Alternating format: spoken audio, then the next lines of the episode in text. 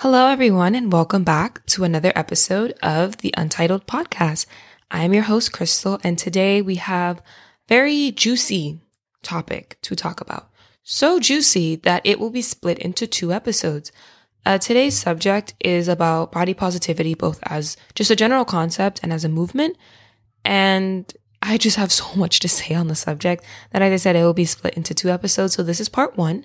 And yeah, kind of laying the groundwork, kind of nitpicking the the movement, if you will.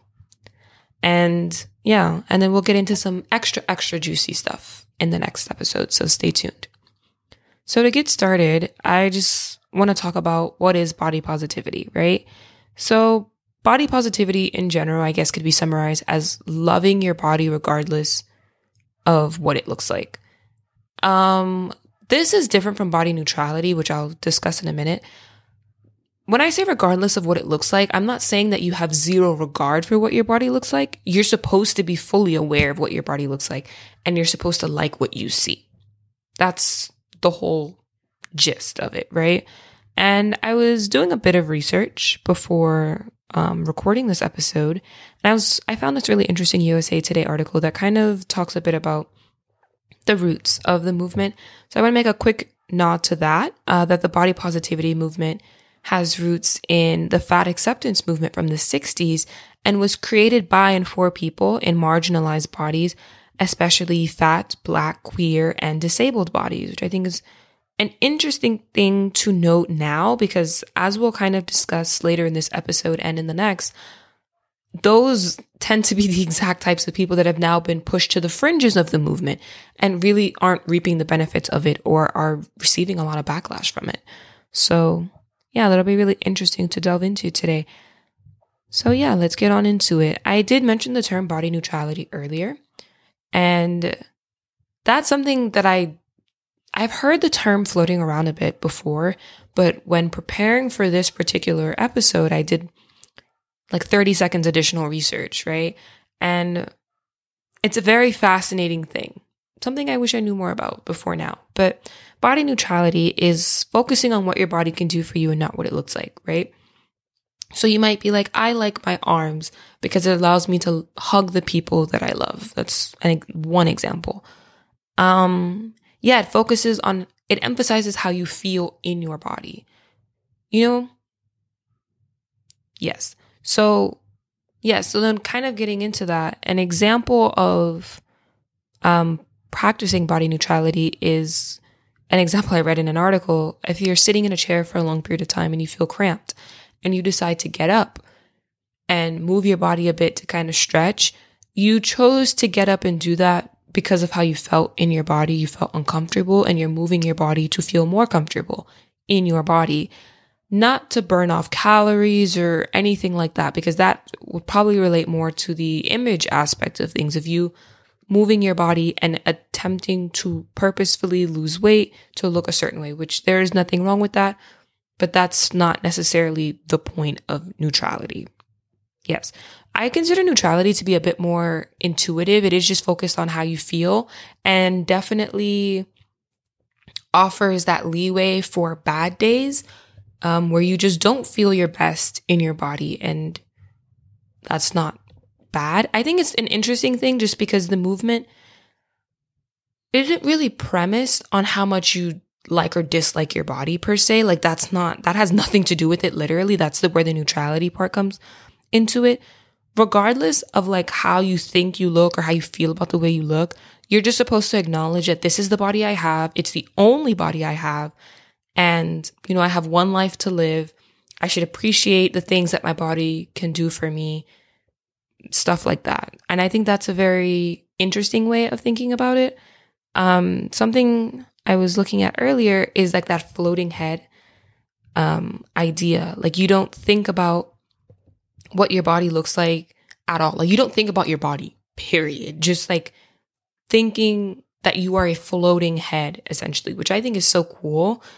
Honestly, because I think there's mo- there's room for sure for both the body positivity movement and the body neutrality movement because as I, you know, kind of briefly touched on the roots of the body positivity movement, we're not evil. Like it's it's stood for great things.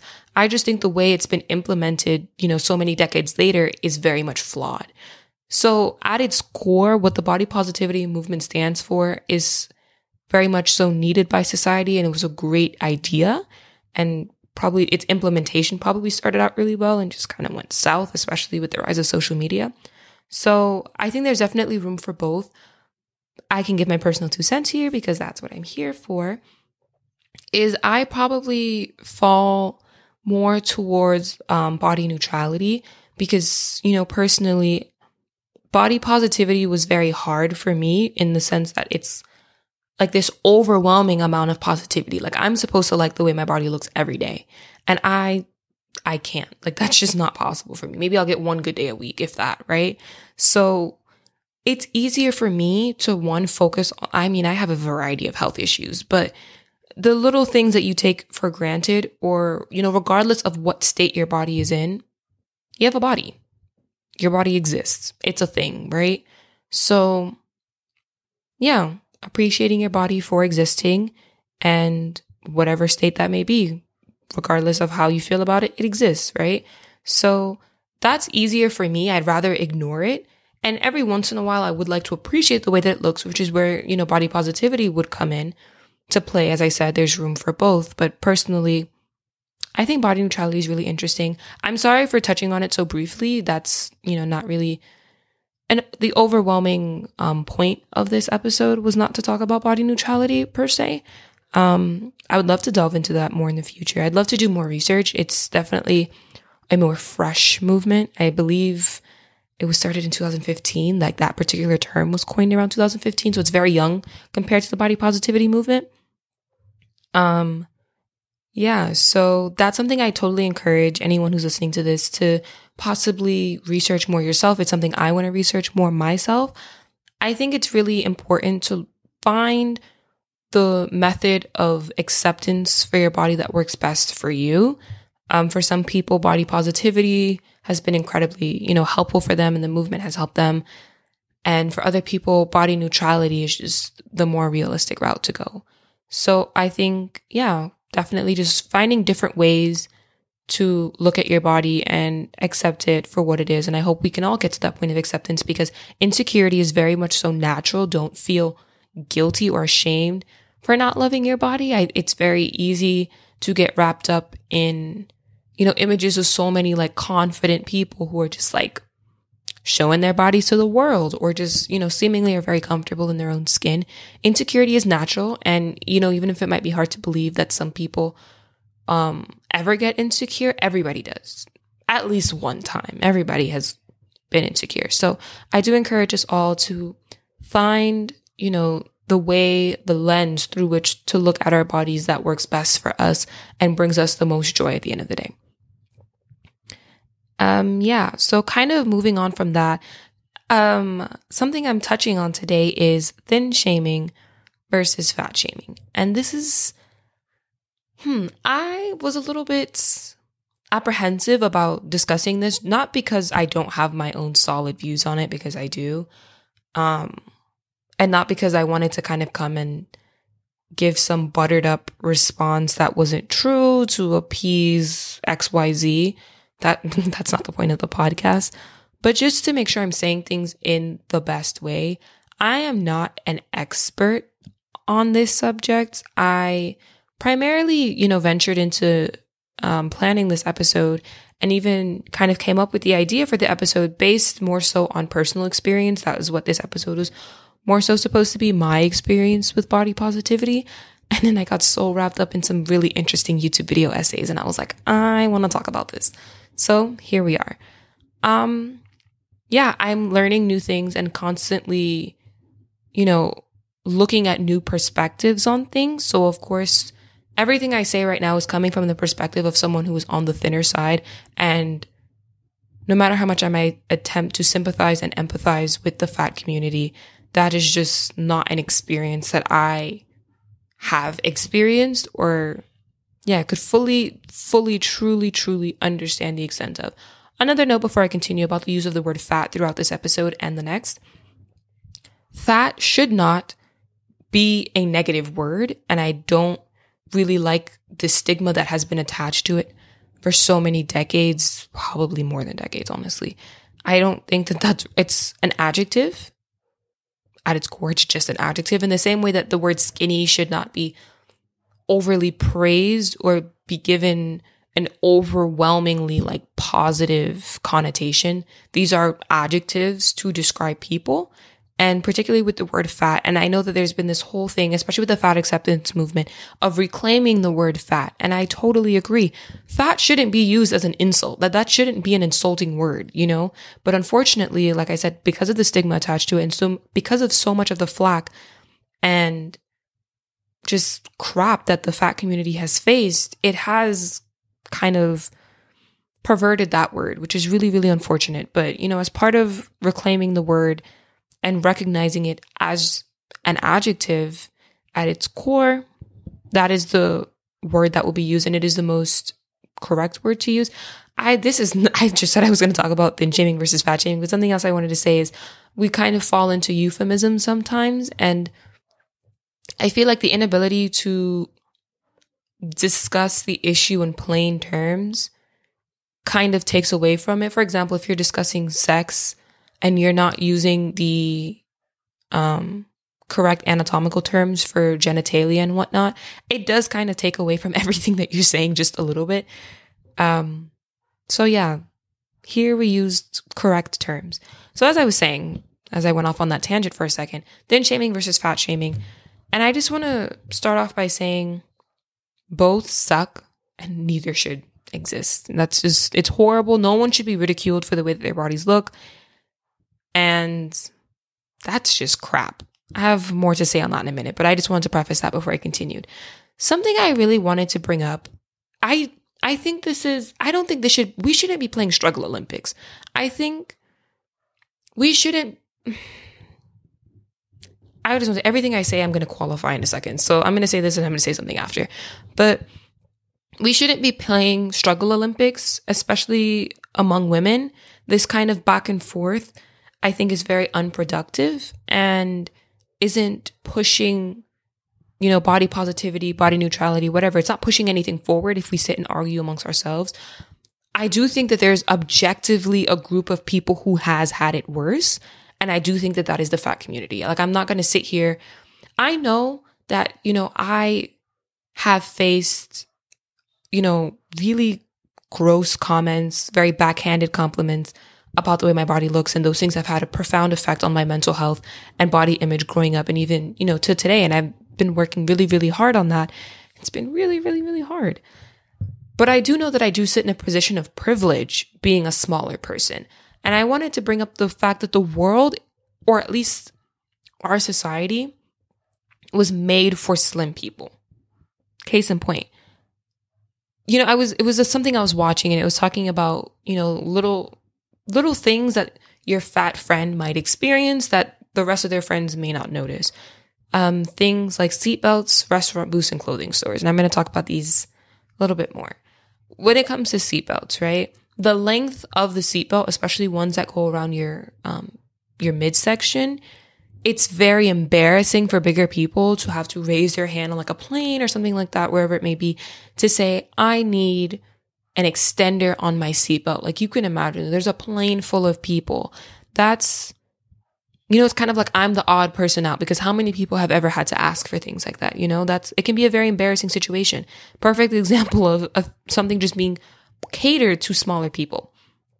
Restaurant booths. Another thing that was brought up was, you know, if you go out to eat with your friends, you might, you know, as this skinny, smaller friend say, I want to sit at the booth just because you like booths.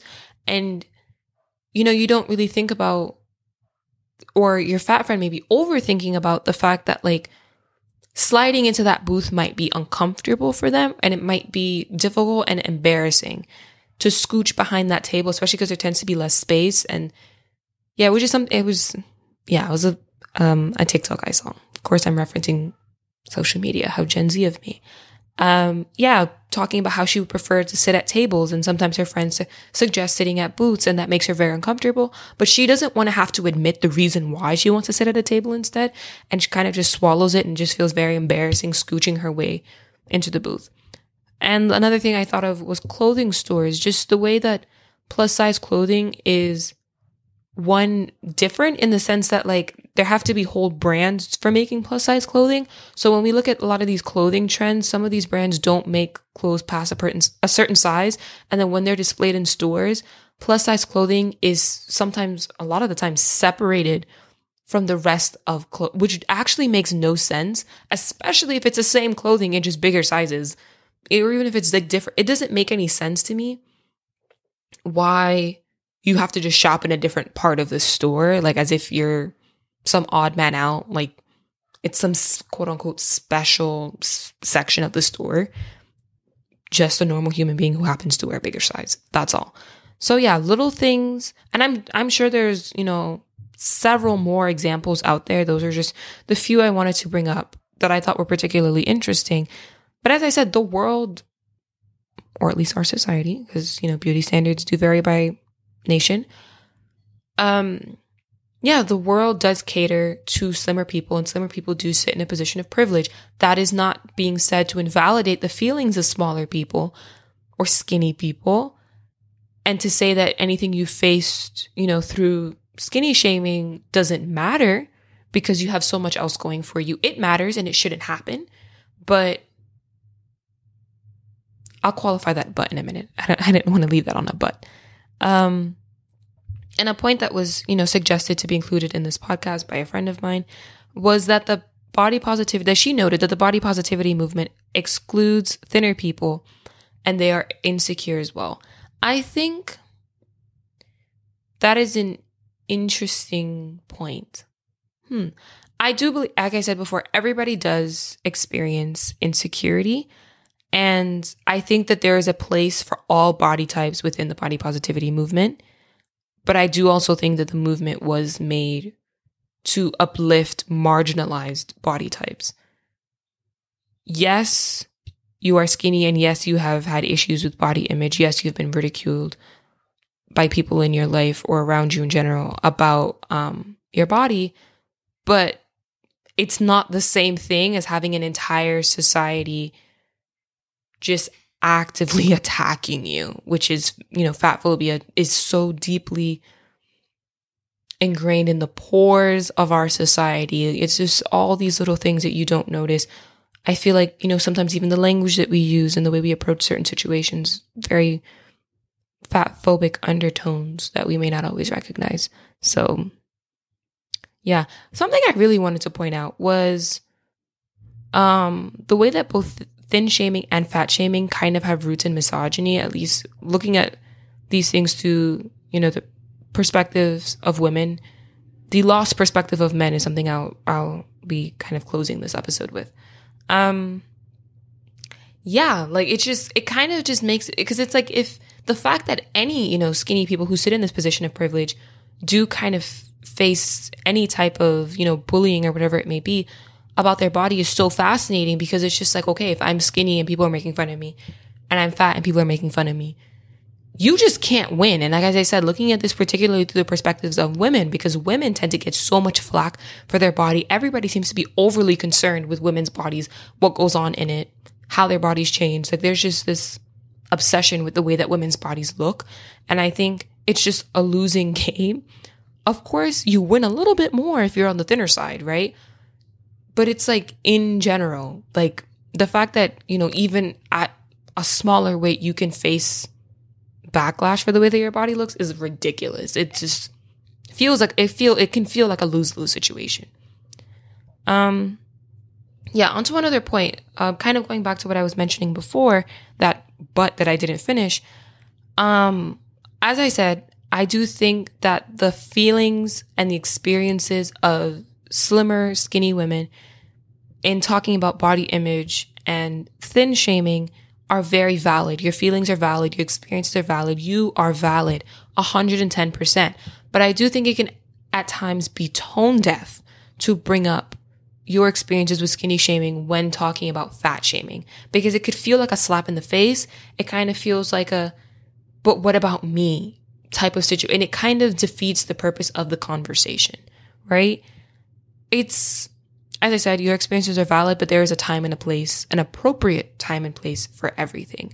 So if there's this, you know, very important conversation being had about fat phobia in our society and discussing fat shaming, which is just a massively prevalent issue, it it does take away from that when you then try to divert the conversation to your struggles that are kind of the struggles of a more privileged group of people. As I said, valid, valid points. Now is just not the time to be making those points 100%. So, yeah.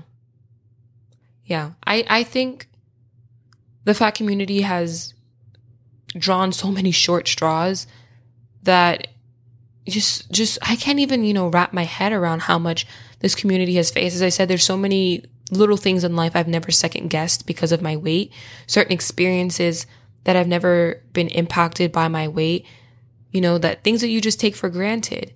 So I can't even begin to fathom what that experience has been like. And yeah, I unfortunately just lost my train of thought. But yeah, it's just, it, it can definitely, as on that point of, you know, talking about thin shaming, time and place. And it does just feel like a slap in the face, a kind of, okay, but like I have something to say too. Like it, it takes away from another very, very important issue. Moving on, because I think I'm just starting to repeat myself. I've, I've made my point very clear. Um, yeah, as I said, like kind of touching that point on fat phobia, that fat people are treated differently. Like simple as that. In two particular ways I can think of is both romantically and as it relates to employment. Your weight does affect your um your prospects of being in a relationship, getting married, whatever it may be. You know, it's like almost as if the higher the number on that scale gets, the lower your chances of being seen as quote unquote desirable are, which is really, really messed up. And it's just, I,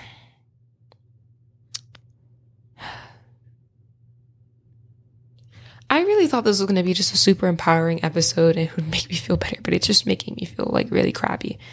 Um, and then employment, I've, you know, heard stories of people not being you know, employed for certain positions because they didn't fit the look, quote unquote, right?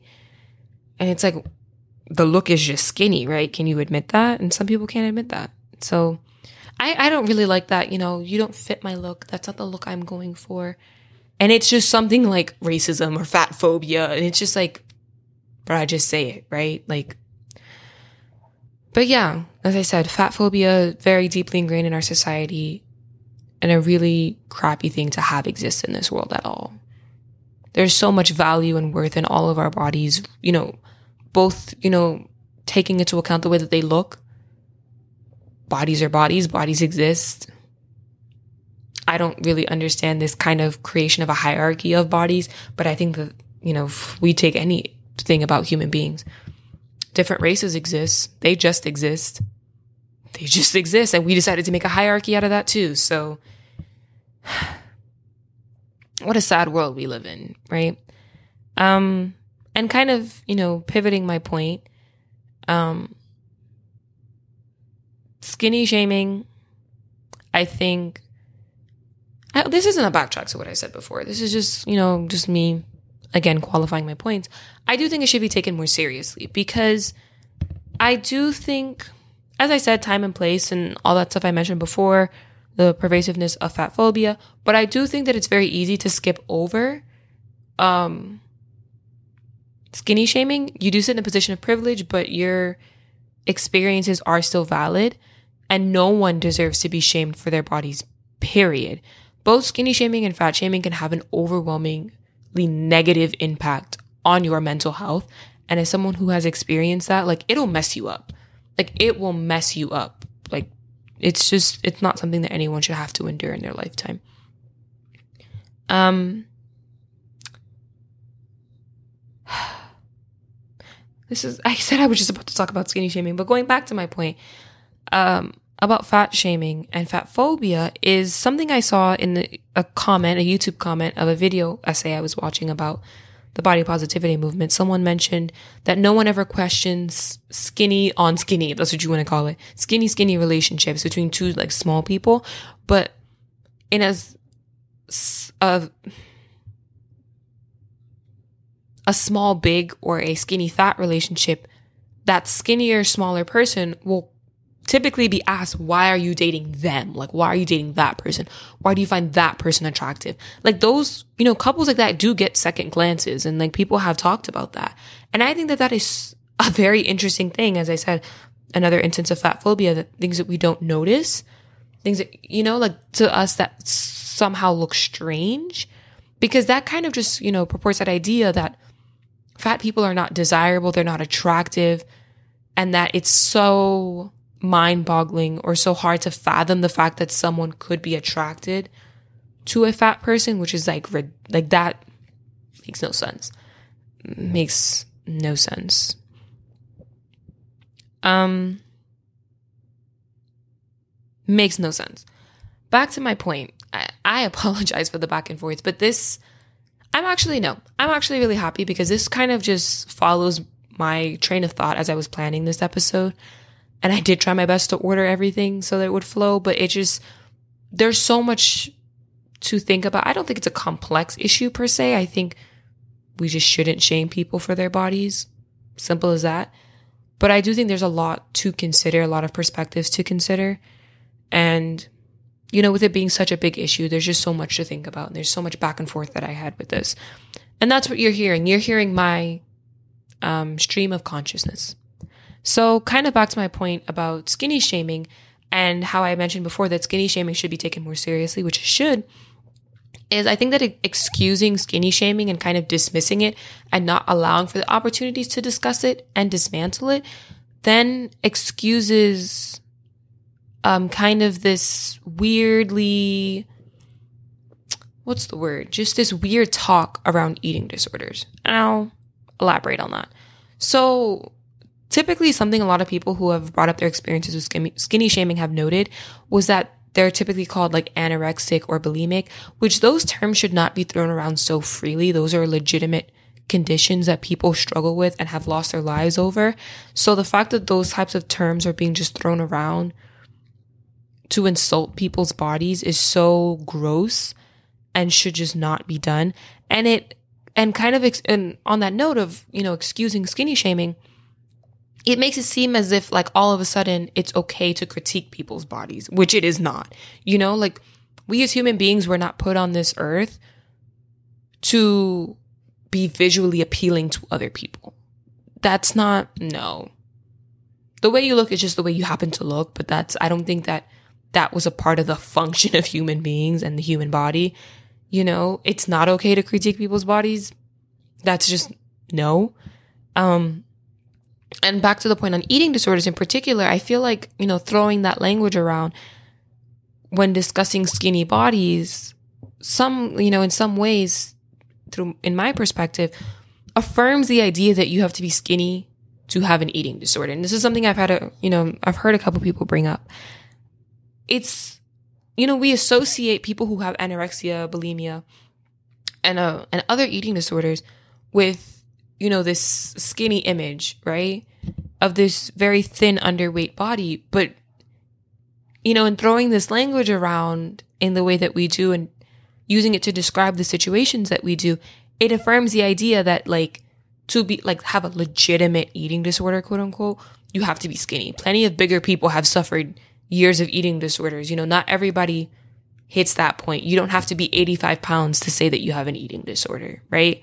So, there's a lot of issues that come with, you know, excusing skinny shaming and allowing these kinds of things to continue unclocked because that is just a world of issues in itself.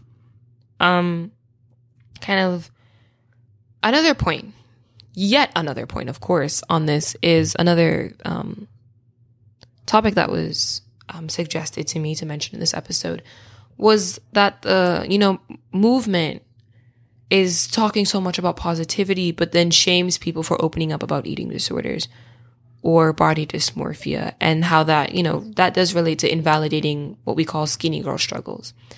And I think that that's very interesting.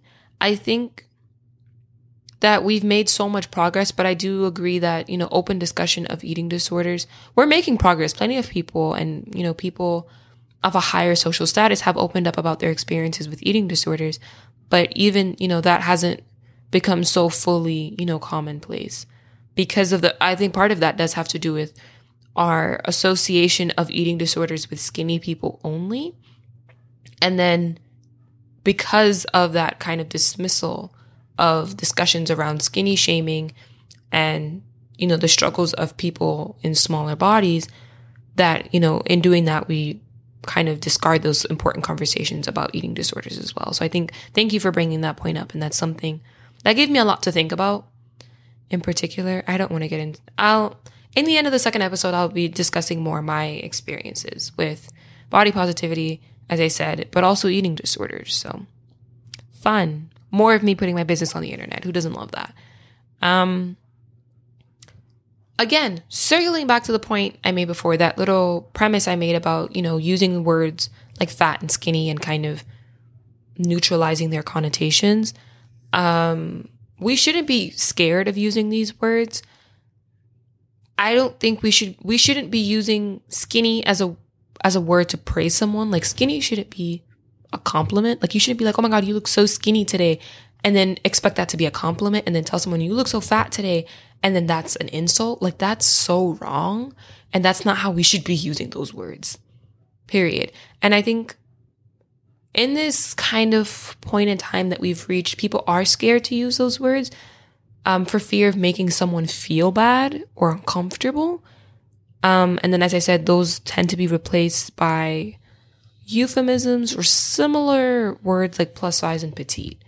Um, but yeah, I don't think that, you know, fat is not inherently negative and skinny is not inherently positive. Those are meanings that we have assigned to those words that we shouldn't have and are things that we should move past.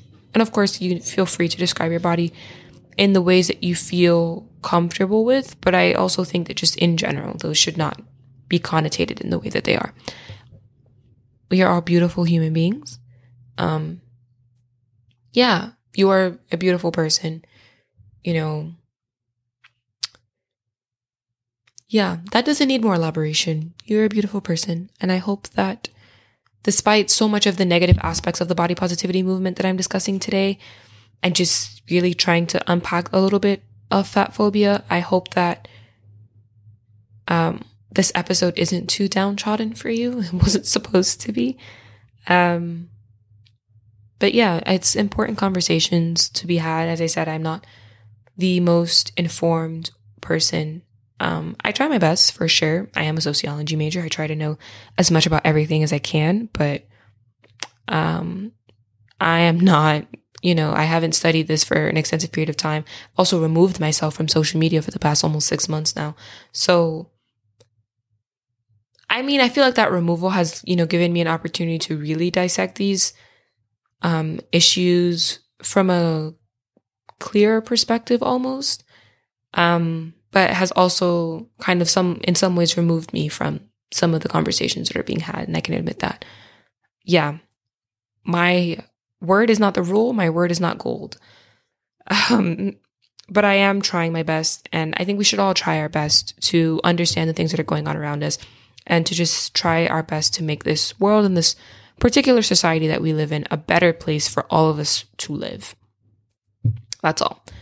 Um, moving on to another point, and this is something that I think is very interesting because as I mentioned earlier, you know, the whole point of the body positivity movement, it did stem from the fat acceptance movement and was really just trying to center fat bodies and say these, you know, bodies do not need to be stigmatized. These are human beings. Take that, right? But I think it's really interesting in seeing the way that the body positivity movement has developed over the past few years and the stage it's reached right now is we're at a point where fatness is only accepted to an extent. And this to me is so ridiculous because as I said, this literally stemmed from the fat acceptance movement. And somehow we've gotten to a point where fat people aren't accepted still, like 50 years later, which is crazy. Um, oh, wow, like 60 years, literally. Um, I've, this is based a bit more on just personal observation. This was not one of those topics I went crazy like researching for this episode. Something I've noticed about like, you know, fatness only being accepted to an extent is that your acceptance as a fat person is based on sex appeal and attractiveness. And I, and that's like it defeats the whole purpose because then we start to kind of um change what we mean by fat per se, you know? And it's like you know when you you know look up sometimes images of body positivity and you see these lineup uh, lineups of women you, ugh, it's just like where are the fat people? You know it's like you're you're missing the point. They'll throw a few like mid-sized people in there with a flat stomach and a small waist and no cellulite and be like this is your fat representation. And it's like you're missing the point you're missing the point, right? It, there's still this need, even for, even within trying to create that representation of needing to adhere to the standard, right? Of, you know, having a certain figure, you know, with a smaller waist, wider hips, no stretch marks, no cellulite, no discoloration, etc. right? And it's like, okay, but you took all that stuff away, so then you just lost the point. You know, you're still expected to have a flatter stomach, you know? So that's one of the things that really gets me about you know, what we've kind of settled on as being positive fat representation is it's not wholly accepting or wholly representative of the fat community because they're still looking for people with hourglass figures and flat stomachs. And it's like, mm, no, you might have had the right idea going into it of wanting to showcase fat representation, but you lost all the points. You lost all the marbles on the way. And I've always thought that was really interesting, especially when you look at like the plus size modeling industry. I guess you could argue that because it's the modeling industry, like whatever, whatever. But the people are they're still quite small. Like I'm not saying like small, small, but you know what I mean, right? Of adhering then to that standard. And even outside of the modeling industry in general, fat representation does still follow that model. And your acceptance as a fat person is still premised on how attracted other people are to you, which I think is so messed up. You know, if someone doesn't find your body sexy or anything like that, then like it's like, no, like we don't want you, you know, and I don't, I really, really, really don't like that. I, it just defeats the whole purpose because if the whole point is fat acceptance and then you cut out a vast a vast majority of the fat community with these ridiculous criteria it wasn't really fat representation. It it wasn't fat acceptance. And i don't think we're close to i it's i think that in general we've made some strides towards fat acceptance but we have a long way to go. A long way to go. And so long as you premise someone's worth on your attraction to them we're not going to move forward so long as we keep doing that. Because obviously that stuff is subjective and it's just such a ridiculous standard to hold any human being to that it's just, what's the point? Like at this point, what's the point, right? So yeah, in that way of fatness only being accepted to an extent, I think that that's another, you know, kind of flaw of, of the body positivity movement and honestly just of society in general of just not being wholly accepting of the fat community when we claim so much about, you know, representation. And another point about that is something that really,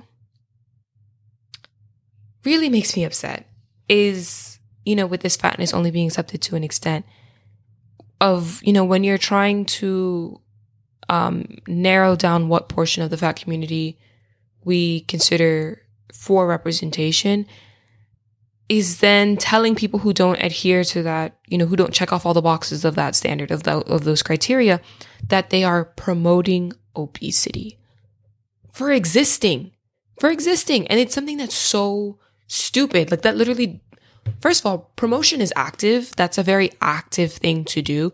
You would have to be getting on Instagram and being like, you need to do this and you need to do that. Obesity rocks. We love obesity. Nobody should reach the point of obesity. You can't, we should all strive for health. And once you hit the point of health, I don't think that we should be so wrapped up in what people look like. As long as you're healthy, I think that's something I'm going to elaborate on a little bit more. But like health above all, right? who is going, who in their right mind is going to turn around and tell impressionable children and young adults that we all need to be obese. Obesity is in. That's, that's, no one is doing that. And I think by, you know, telling or trying to, you know, spin the story and claim that, you know, fat people for existing are promoting obesity, first of all, gives the fat community such a bad rep. And also then apply, implies that being fat in itself promotes obesity. And so you need to be skinny. It just, ugh. sometimes I really dislike human beings because that's so stupid. It's not true. It's not true. You existing as a bigger person is not promoting obesity in the same way that a naturally skinny person for existing is not promoting an eating disorder. Simple as that. Like, no, nobody's doing that. Nobody is doing that. And it's just, it's like, it's pretty much telling fat people that you should not exist or exist publicly. Like, you're pretty much saying, I don't want to see you because, you know, I've seen bigger women post, you know, like full body pictures on Instagram and plenty of comments being like, oh my God, you should take this down. You're promoting obesity. First of all, this person may not even be obese. Second of all, in what way are they promoting obesity? Like, that's so insulting. That's so rude. Like, you really shouldn't say that to people. Like, that's really, really rude. And just, it's not true. So don't say that. That's just this weird thing that people have started to say recently I mean, they've probably been saying it for a long time, but it's something I've really noticed on social media in a lot of these comment sections, and that's just so out of pocket. Don't do that. Don't do that. Um, someone that I really wanted to talk about in this episode is Lizzo. And not for the reason that you might think, because she has kind of just been dubbed this representative um, of the body positivity movement purely for existing as a confident fat woman, which, like, you might say that's not a bad thing, but it's kind of a weird thing. You, you know, cause it just, Lizzo's kind of, you know, her shooting up to stardom and her kind of coming to the, you know, the forefront of like public visibility. It was so mind boggling for some people to comprehend how someone with her body type could be so confident. And then I guess that then translated to her being made like some unofficial chairwoman of the body positivity movement which I think is so funny. It's almost laughable, right? It's like a similar thing to like, you know, being the only black person in your class and you're discussing um American history, which rough, right? And then you suddenly become the represent or anything at all, literally, and you've suddenly become the representative of the black community you didn't ask to be that, you know, in the same way that she didn't really ask to be the head of the body positivity movement. But that was a side point to make. Something I really wanted to talk about is um, she's talked about her own grievances with the body positivity movement, but something I have that's recently come to my attention um, was she's an unfortunate, um, I guess, an example of is the body positivity movement in ways that you may not notice up front promote stagnation in that in with the movement being premised on accepting your body based on appearance and this overwhelming emphasis on appearance it kind of requires you to stay in the state that you are now and like your body love your body in the state that it is in right now. And if you change it that that's somehow like not body positivity, quote unquote, right? And I think that's the way a lot of people have started to interpret the movement of you needing to accept it at the weight you're at, at the figure you're at, at whatever it may be right now. This is what it is. It needs to stay like this, and you need to suck it up and like what you see today and every day. And in that way, promote stagnation, right? So then something that's happened recently is um, Lizzo lost 50 pounds and got backlash. And I was like, when I heard about this the other day, I was like, I know you lying. Like, I, what? She got what now?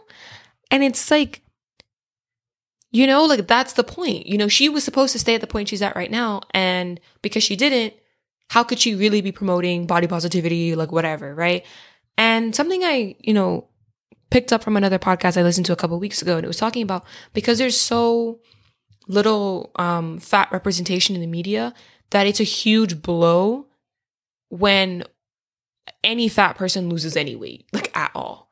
You know, plenty of people have gotten backlash for it. I've seen like people like Rebel Wilson who lost weight, um, Adele, etc. That it's like this huge thing. Like you can't sit here and tell me that you love your body and you should love your body the way it looks and then lose weight. But then that's not the point. The point of body positivity should be to love your body at any stage that it's at, right? Assuming that you that your preferred way of coming to acceptance and confidence is through an emphasis on appearance, right? If that's the case, and we're talking like all bodies matter, all bodies are beautiful, what does it matter if I lose weight?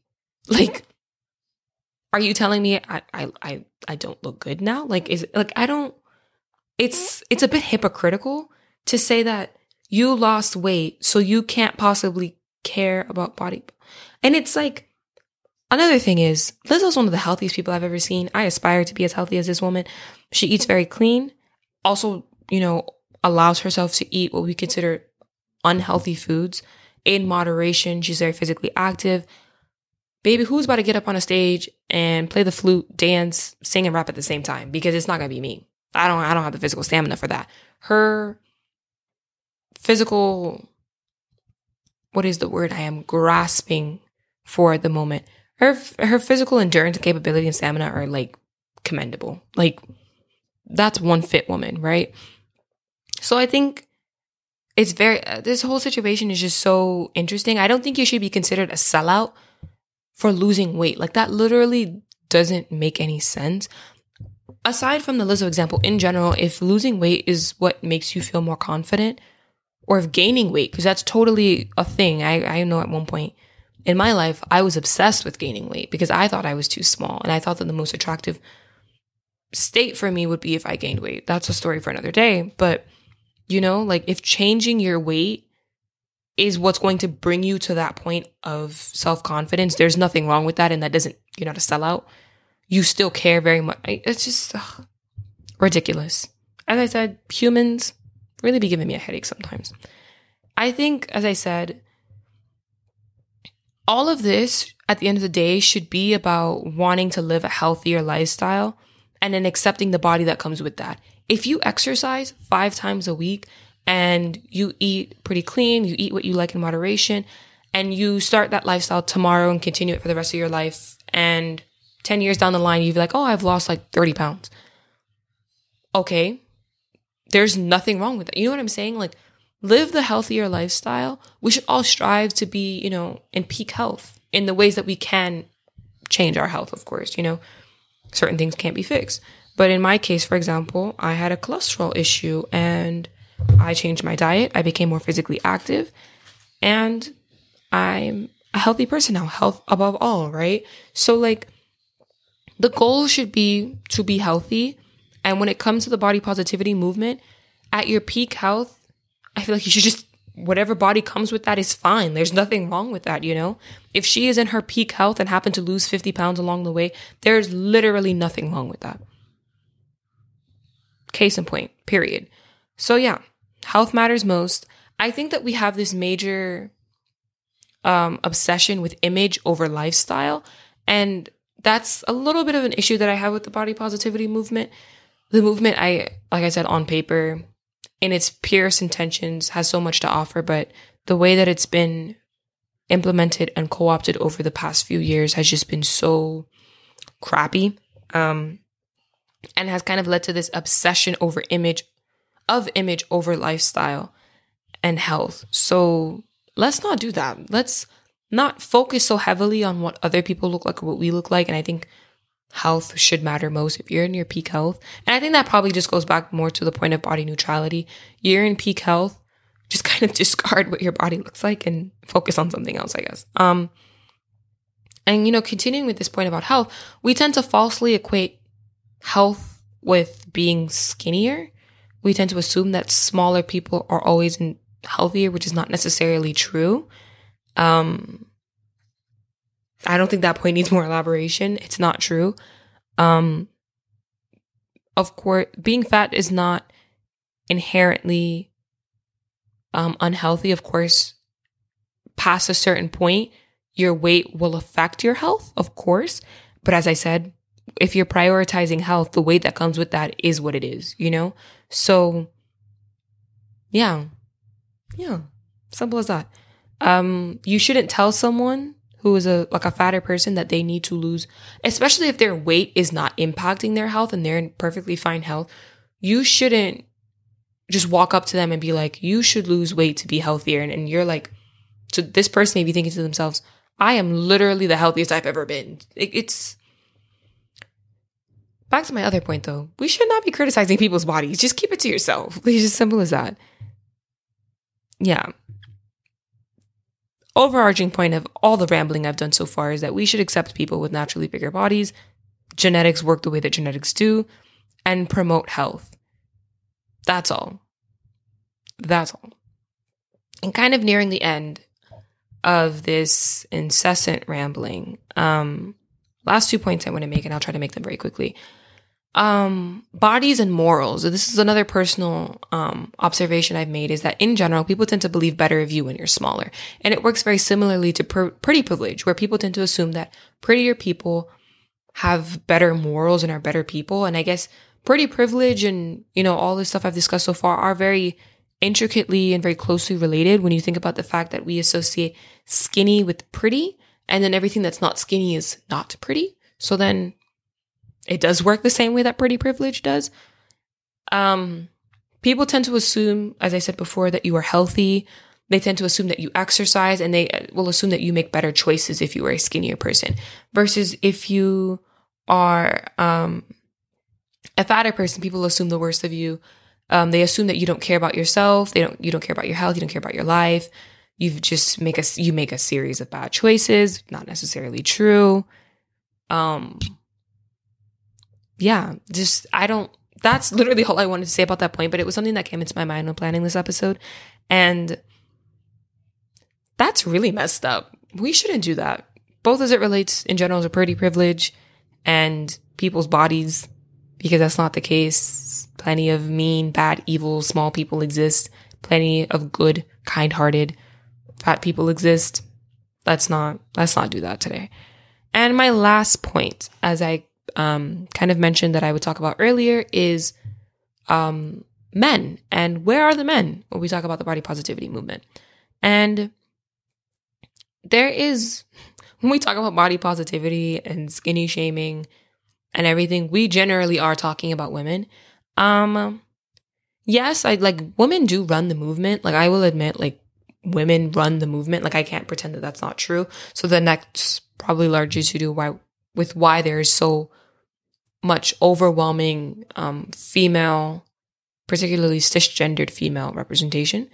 Um, but I do agree that even with women running the movement, there has still been little active effort to include men or just other people in general. Um, but hmm, where was I going to go with this? Um, yeah, but there's been little active effort to include men. That could have been a choice that was made. It it wasn't made. Um yeah, and then something else I wanted to get into. I do think more men, I think that male body insecurity is something that's not talked about enough. And yeah, like men, male insecurities in general are not talked about enough. I can probably make an entire episode about the interesting subject that is men. Um, but yeah, male insecurity and male bodies and just the inner workings of men's mind, their self confidence is very rarely discussed and something I would like to get into a little bit more in a future episode. So let me know if you'd be interested in that. But the main point of what I was trying to talk about with this is male body standards. And there is certain criteria like of what we consider to be like the most attractive men. And that does lead to a lot of male body insecurity, especially when we're looking for like tall, muscular, you know, body types. And there are plenty of men that don't fit that. So that does breed insecurity. And there's not enough effort to kind of, you know, reaffirm to men that, you know, their body type, whatever it may be, matters as well. And, but at the same time, I do think that men are given more freedom than women to stray from the standard. Because as I mentioned before, that I feel like a lot of skinny shaming and fat shaming is rooted in misogyny. It's kind of like a lose it lose game for women. Um, And when I thought about that, I was like, okay, but what about for men? Of course, like fat men probably do get a lot of flack. I, not probably, do get a lot of flack, but at the same time, overall, they're given more leeway than women. Like I was thinking a lot about the whole like dad bod thing. That was a whole thing. And I was thinking about myself and I was thinking about how much I generally do remove bodies from men. Um yeah, so it's like yeah, in general, of course that's not to, you know, invalidate any males, you know, experiences with um body insecurity, but in general men are given that leeway to stray from the standard and still be considered attractive. I think that women exist in a very confined box and there's a much tighter criteria of what's considered an attractive woman. So yeah, that was just an interesting point that I wanted to make. But yeah, okay, no, actually I had more to say about it. But yeah, that men are allowed to age, men are allowed to gain weight, and yet at the same time, like women's changes in body in their bodies are plastered on tabloids and on gossip shows. A woman gains five pounds and there's articles being written about it. And it's just that's messed up. That's messed up. And unfortunately, this is where I'll be ending the episode. This is for part one. These were just the kind of first set of issues I wanted to get into. I'm really sorry if that ended on a negative note. Um, but yeah, do listen to part two right after this if it's been posted. Um, yeah, I hope this wasn't, you know, too negative of an episode. I feel like that was a bit of an abrupt ending, but it is what it is. Um, tough issues, you know, sad issues to be discussing. I tried my best to kind of make it a little bit more uplifting, but I do promise the the next part will be even more interesting. I hope that this, you know, opened your eyes up to, you know, a bit of what's going on around us um, a lot of the bad things, very unfortunate things that are happening around us. And I hope that, you know, this is of some comfort to you on your own um, journey to self confidence and, you know, having a better, more positive um, body image. And again, I want to reaffirm we are all wonderful. We are all beautiful. And don't forget that. I know it's, you know, hearing it from another person won't change your perspective of yourself um, overnight. But there is one person out here who's never met you, who's never seen you, but truly does believe you're a beautiful person. So, yeah, I hope that this wasn't too sad of an episode. But yeah, thank you so much for listening. I really do appreciate it. This is something I thank you so much for the opportunity to be able to talk so much about things that I find interesting. And thank you for listening. And yeah, I hope you have a wonderful day and I hope you really enjoyed this episode.